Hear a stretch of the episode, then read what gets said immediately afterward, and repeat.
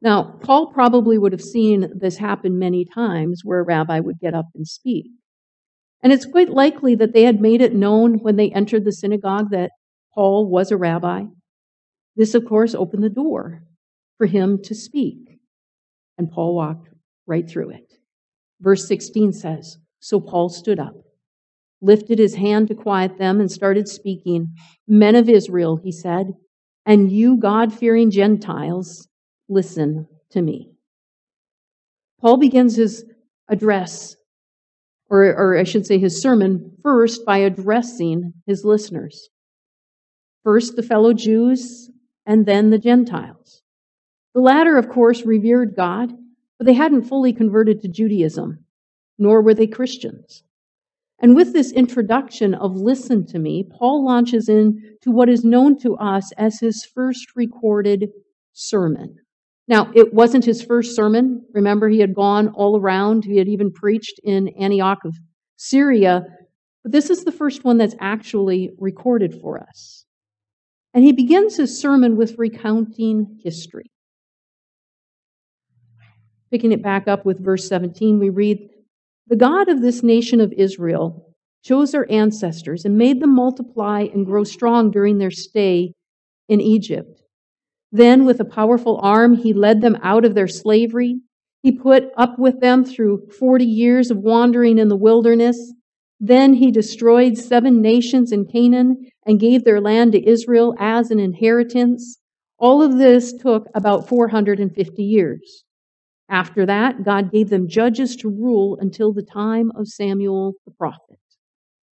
Now, Paul didn't just give them a history lesson for the history sake, he was giving them an actual lesson from history. You see, the Jews would have heard these historical accounts many, many times.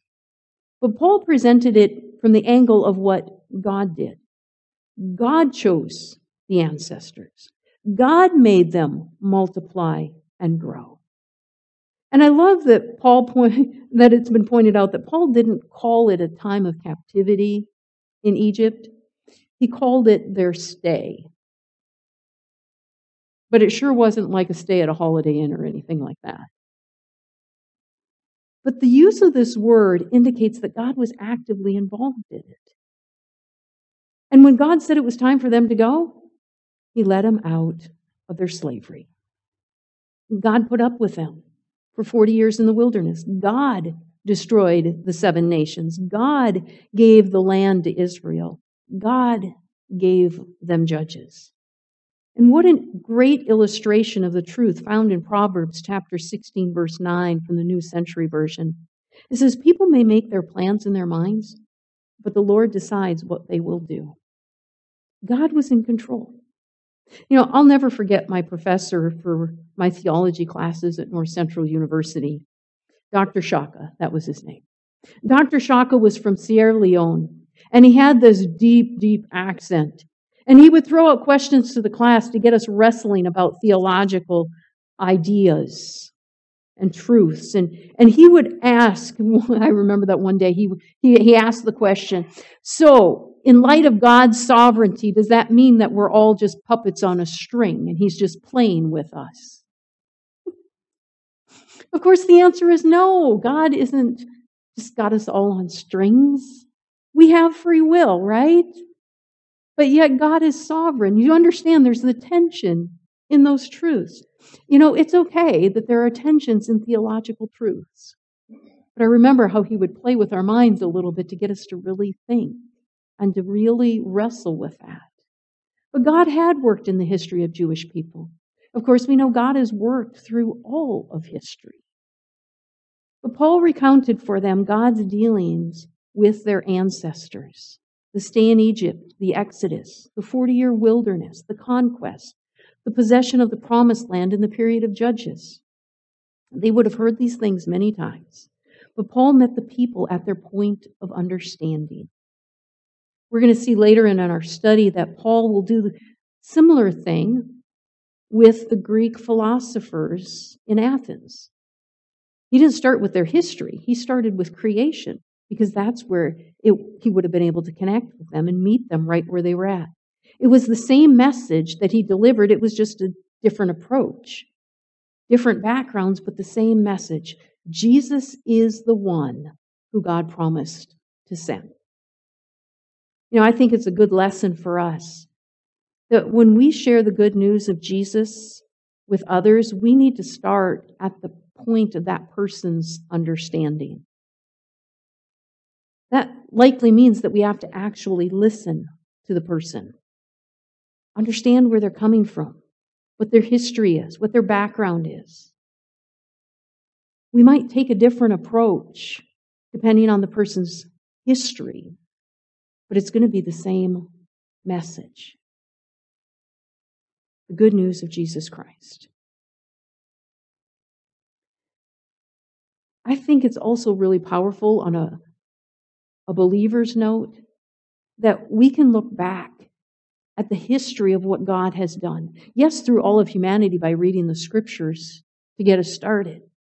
But even to realize and remember that He's still working, even in our nation at this time where things just seem so crazy, or even in our state where things seem so crazy.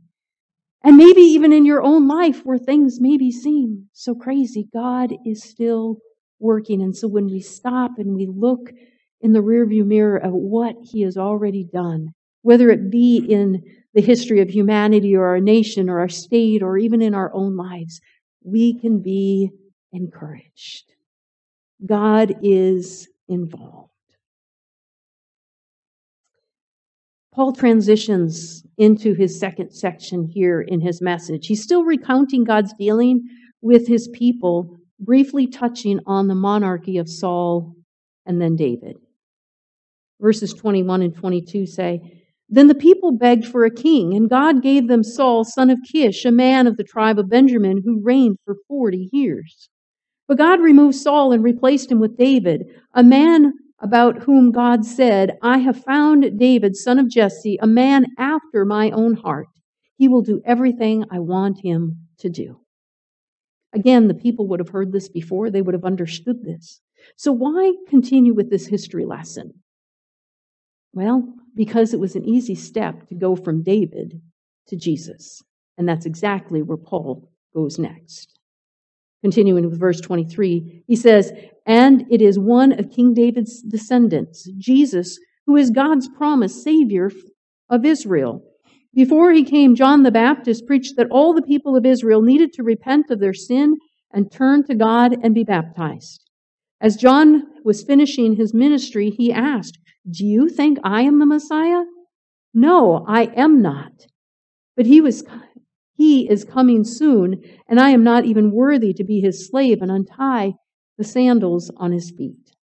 Brothers, you sons of Abraham, and also you God fearing Gentiles, this message of salvation has been sent to us.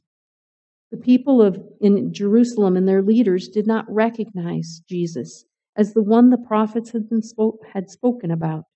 Instead, they condemned him and in doing this, they fulfilled the prophet's words that are read every Sabbath. Paul points out that even though he is recounting what would have been considered Jewish history, this message is for everyone. He included those Gentile God-fearers in this message. The message of salvation has been sent to us. But Paul points out that the people in Jerusalem didn't recognize Jesus. They had literally saw Jesus physically. They saw the miracles he did. They listened to his authoritative teachings, unmatchable wisdom, yet they didn't recognize him as the fulfillment of God's promise. Their pride had blinded them, and they didn't recognize Jesus. They knew what the prophets had said, Remember, they would hear a prophetic word from the prophets every single Sabbath. But their pride had made them deaf to the scriptures, and they didn't recognize Jesus. How many today would call themselves religious, like the Jews in Jerusalem? Go to church regularly, have heard the word, maybe even have read the word for themselves, but their pride keeps them from recognizing Jesus for who he truly is the risen Lord.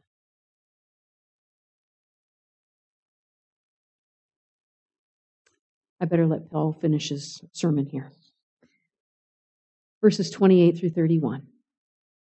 They found no legal reason to execute him, but they asked Pilate to have him killed anyway. When they had done all that the prophecies said about him, they took him down from the cross and placed him in a tomb. But God raised him from the dead. And over a period of many days, he appeared to those who had gone with him from Galilee to Jerusalem. They are now his witnesses to the people of Israel. You see, these were real events that happened under the watchful eye and through the power of the Almighty sovereign God, who, fulfilling his perfect plan, which was foretold throughout the Old Testament and heralded by John the Baptist, God raised Jesus from the dead. Jesus had appeared to those who had gone with him from Galilee to Jerusalem. And Paul later wrote in 1 Corinthians chapter 15 that more than 500 people saw the resurrected Christ at the same time. 500 people. So it's pretty obvious that no rational person is going to say that 500 people would have the same hallucination all at the same time. These events were not a figment of someone's imagination. The Messiah had come. The Redeemer and Savior of the world is Jesus Christ. You see, Paul was invited to come and share a word of encouragement. Well, the great or the good news is great encouragement because it is our salvation when we believe. Well, Paul is about to wrap up his sermon, but first he offers a few verses from the Psalms of David to support the verification that Jesus was the fulfillment of these prophecies. Starting off with verse 32, he said, And now we are here to bring you this good news. The promise was made to our ancestors, and God has now fulfilled it for us their descendants by raising Jesus. This is what the second psalm says about Jesus. You are my son. Today I have become your father.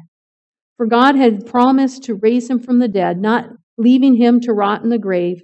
He said, I will give you the sacred blessings I promised to David. Another psalm explains it more fully. You will not allow your Holy One to rot in the grave. This is not a reference to David, for after David had done the will of God in his own generation, he died and was buried with his ancestors, and his body dis- decayed. No, it was a reference to someone else, someone who God raised and whose body did not decay. God said it would happen, and it happened. The promise of the Messiah was fulfilled in Jesus Christ. Facts had been stated, prophecy fulfilled. Now, Paul delivers the appeal. Verse 38 and 39 Brothers, listen. We are here to proclaim that through this man, Jesus, there is forgiveness for your sins. Everyone who believes in him is made right in God's sight, something the law of Moses could never do. Paul knew full well as he spoke this sermon that he would challenge the thinking of his listeners, especially the Jews. They had been taught all their lives to follow the law, but the law was never intended to provide the permanent solution for sin. The blood of animals sacrificed was temporary. The law was to point out their sinfulness and their desperate need of a Savior. Matthew Henry's concise commentary states it this way it says, It is by Christ only that those who believe in him and none else are justified from all things, from all guilt and stain of sin, from which they could not be justified by the law of Moses. By Jesus Christ, we, are, we obtain a complete justification, for by him a complete atonement was made for sin. What the law could not do, the gospel of Christ does. The good news about Jesus Christ still challenges many thinkings today. There are still people in bondage to their beliefs.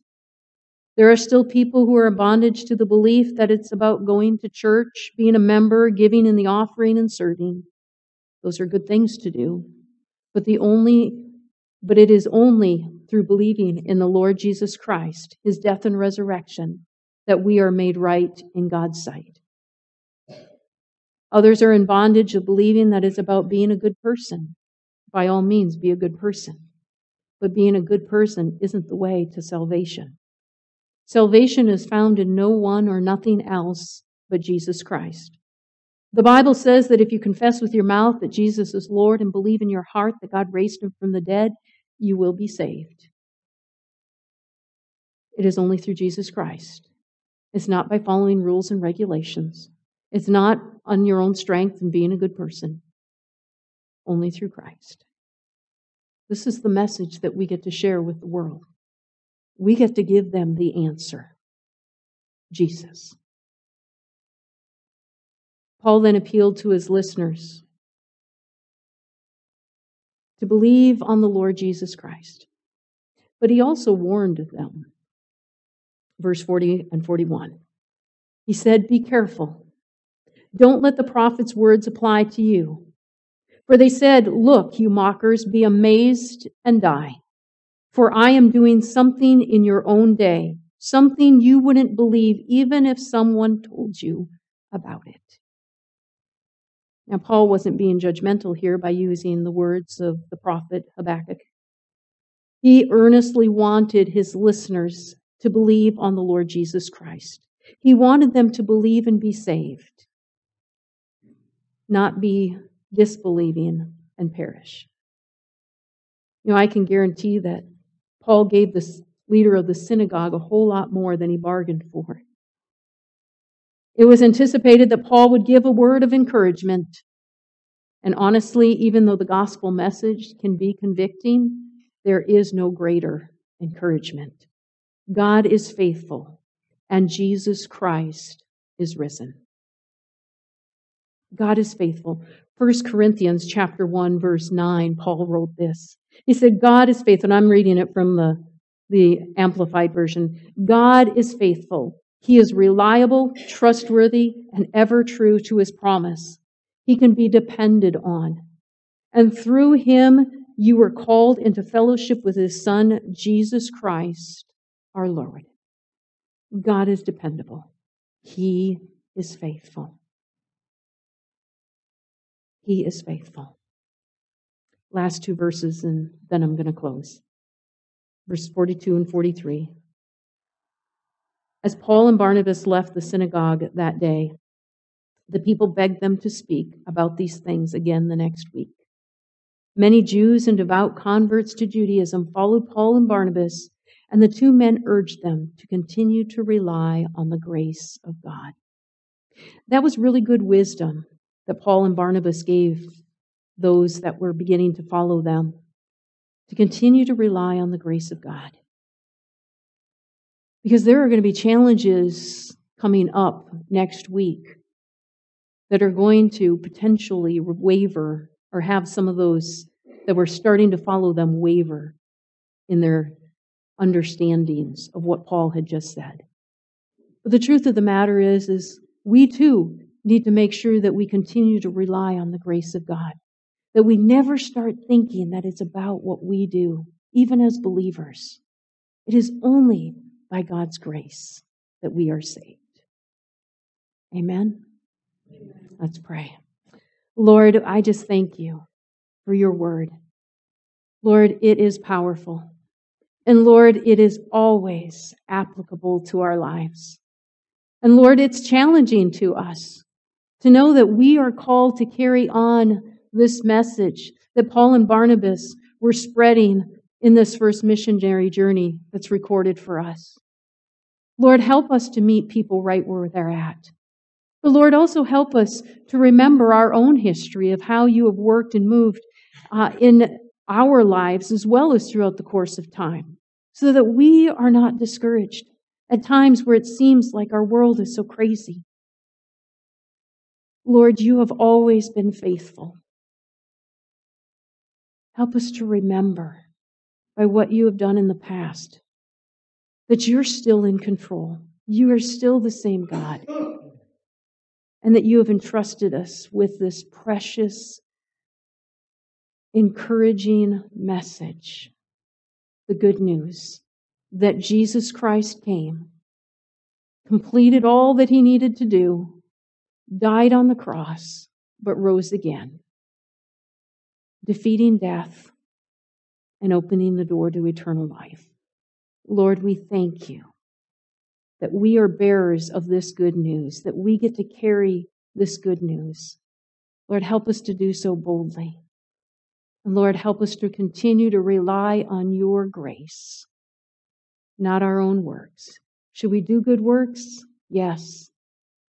But we never take credit for it. All glory goes to you. Because, Lord, it is only in your strength that we can do it. And so, Lord, we thank you. Lord, help us to live this out and bring you glory and honor. In Jesus' name I pray. Amen.